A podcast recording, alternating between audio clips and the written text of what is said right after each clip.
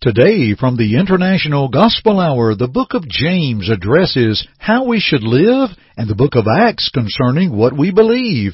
It is the Are You Reading broadcast. Stay with us. Hi, this is Jay Webb for International Gospel Hour. We're so glad you've decided to listen to our program today. In a world of challenges, we need God's Word to help us face those challenges. Thank you for joining us in this period of Bible study with our speaker, Jeff Archie of International Gospel Hour, a broadcast of the Churches of Christ. Let's listen now. Here's Jeff. Well, thank you to our Jay Webb and greetings to all of you. It's good having you with us once again for our broadcast from the International Gospel Hour. And today is a very special day for our Are You Reading broadcast. Now, folks, this is where I go back in my files and find some well-written biblical articles to share with you to encourage and direct us within our study of the Word of God. You know, we bring to mind Acts chapter 8 when the eunuch was reading the book of Isaiah, and we see Philip running to him and asking the eunuch if he understood the reading. The eunuch replied, How can I, except some man should guide me? And when Philip saw the scripture where the eunuch was reading, he began at that same text and preached unto him Jesus Christ. Acts 8, verse 35. They simply stayed with the Scripture. No personal opinion, no denominational bias or anything, just an understanding of the Scriptures. So friends, we hope that our articles will accomplish the same thing. We want to understand God's will for our lives. Let's begin with an article from Days Gone By, written by James D. Burns. An interesting question. Do religious people need conversion? Should we attempt to convert religious people or should the gospel be presented only to those who have no religion? Some contend that we should leave religious people alone when it comes to attempts at conversion. But let us examine the cases of conversion in the book of Acts as they relate to this question. Were any measures taken to convert the already religious? Those in Acts 2 were devout men in verse 5 who had come to Jerusalem, a religious center for the day of Pentecost, a religious observance. Truly, they were religious, yet Peter successfully attempted to convert them to Jesus Christ. The Ethiopian of Acts chapter 8 was religious, having come to Jerusalem to worship, verse 27, and read the book of Isaiah, verse 28. Yet Philip preached unto him Jesus, which resulted in his conversion. Lydia, who worshiped God, found a place for prayer, a religious activity on the Sabbath, a religious day, Acts 26:13 and 14. Yet, she was converted to Christ by the word presented by Paul. Saul of Tarsus was zealously religious, Philippians 3, 5 and 6, yet he was converted to Christ, Acts 9. Centurion Cornelius, although not of Jewish lineage, was a deeply religious man, as we note from Acts 10 verse 11, yet Peter made a special trip to his home to convert him. The masses of Ephesus were devotees of the goddess Diana, yet this did not deter Paul from preaching Christ to them, Acts 19. Brother Burns concludes, from these examples we can see that most, if not all, of those in the first century who were converted were religious in some way. Yet inspired teachers did not hesitate to convert them. Any whose religion does not conform to that presented by Jesus Christ are proper subjects of conversion to His way. Folks, that's pretty good thinking. You know, just because one may be religious, are we necessarily right? You know, I've known individuals, deeply, deeply religious people who studied and found out things that they were practicing and teaching were not in accordance with the Bible and wanted to make those things right. I'm sure you are of the same way. We appreciate that brief article. And now, folks, our Jay Webb is going to come and he's going to share with you a very special booklet that we'd love to send you absolutely free. And here is our Jay with the details. Good folks, please allow us to send a special free booklet called Something is Wrong, but the Bible is Right. This is a study that clears away a lot of the confusion in the religious world and allows us to see that the Bible is always right. Just call toll free at 1 855 IGH 6988 and leave your name, address, and just say Bible Tract. That's it.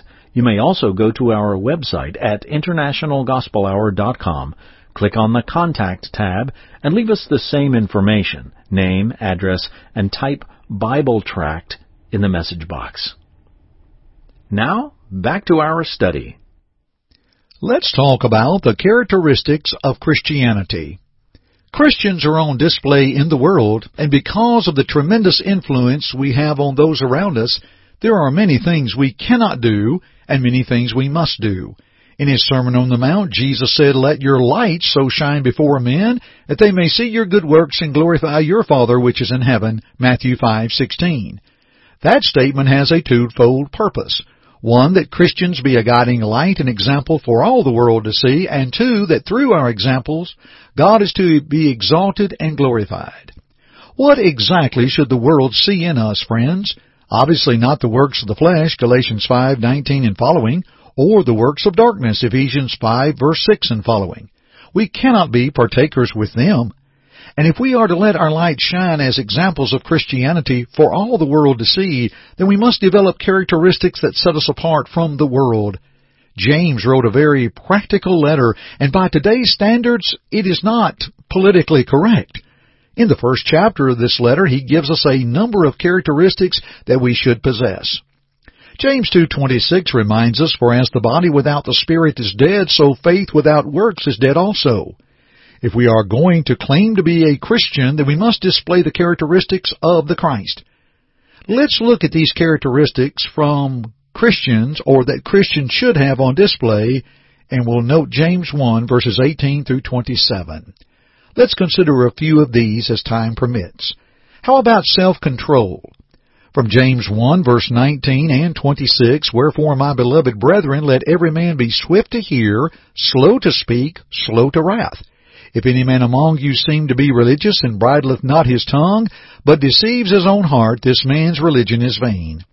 Bad temper and uncontrolled speech are totally opposed to Christian character. 2 Peter 1 verses 5 and following tells us that we are to add to our faith temperance and patience. The Christian must be able to control himself.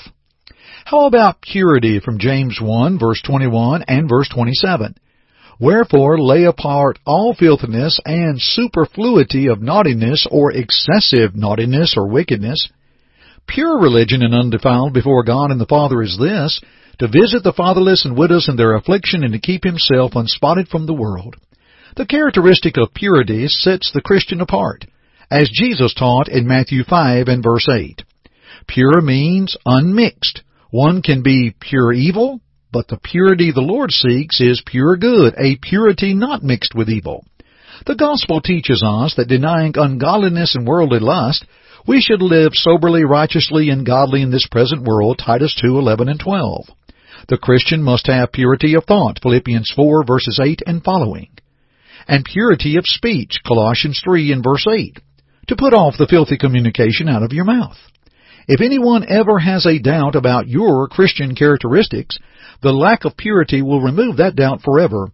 Also, purity of morals is vital. We must be honest, truthful, chaste, and modest that we might walk worthy of the Lord. What about from James 1 in verse 21 to be receptive? Receive with meekness the engrafted word which is able to save your souls. The Bereans possessed this characteristic of receptivity in Acts 17 verse 11. Many individuals would leave portions of the Word out because it just does not suit them. But to be faithful, one must be studious and receptive to the Word. For Jesus said in Matthew 5, 6, Blessed are they which do hunger and thirst after righteousness, for they shall be filled. Let's talk about a characteristic of meekness. Receive with meekness the engrafted word, James 1:21. The characteristic is meekness, not weakness. Meekness is a proper attitude of heart, a characteristic that will cause us to be more understanding, more patient, and less harsh. Galatians 6:1. Without a proper understanding of heart, patience, and the characteristic of meekness, it would be virtually impossible to restore anyone. Christians are to be understanding and the characteristic should be apparent to everyone. Let's talk about obedience. In James 1:22, be doers of the word and not hearers only, deceiving your own selves. We must practice what we preach, friends. What good does it do to know the word and never put it into practice? That's James 2:18. To be an obedient believer separates the Christian from the religionist. Many play at religion, but obedience will divide the sheep from the goats, Matthew 25:32. Luke 6 verse 46, and why call me Lord, Lord, and do not the things which I say? Jesus became the author of eternal salvation to all them that obey him. We can also consider compassion and charity as we noted from James 1 in verse 27. And as we have therefore opportunity, let us do good unto all men, especially unto them who are of the household of faith, Galatians 6.10. Who we are and what we stand for are shown in the characteristics we possess. We must make sure that they are plain, visible, and unmistakable, and above all, that our characteristics are unspotted from the world. James 1 verse 27. I appreciate those good thoughts from David Harris and this is from a publication titled Seek Ye First, which is no longer in print. Its website is still up and available, and it's still a very good tool for reference. But we do appreciate the good writing of David and thankful that we can share this on this broadcast. And now, friends, our Jay Webb has a few words about our friends at the World Bible School in a free online course, and I'll come back to wrap up our broadcast. Our friends at World Bible School have a wonderful online Bible study available, and it is free. That's right, it's free. Please visit worldbibleschool.org and register. You will be provided a study helper who can answer questions and provide feedback for your lessons. Please sign up today. That's the free online study at worldbibleschool.org.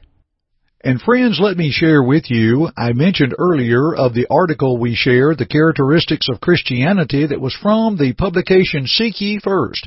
Now while Seek Ye First is no longer in print, its archives are available on its website, which is SY First, and that is spelling it out, S-Y-F-I-R-S-T dot org. Thank you for joining me today for our broadcast from the International Gospel Hour. We'll do this again at another time. I'm Jeff Archie, and friends, keep listening. Thank you for listening today. May this study prompt your search of God's Word for His will in your life. To assist you in your study or to listen to other programs, please visit our website at internationalgospelhour.com. To God be the glory.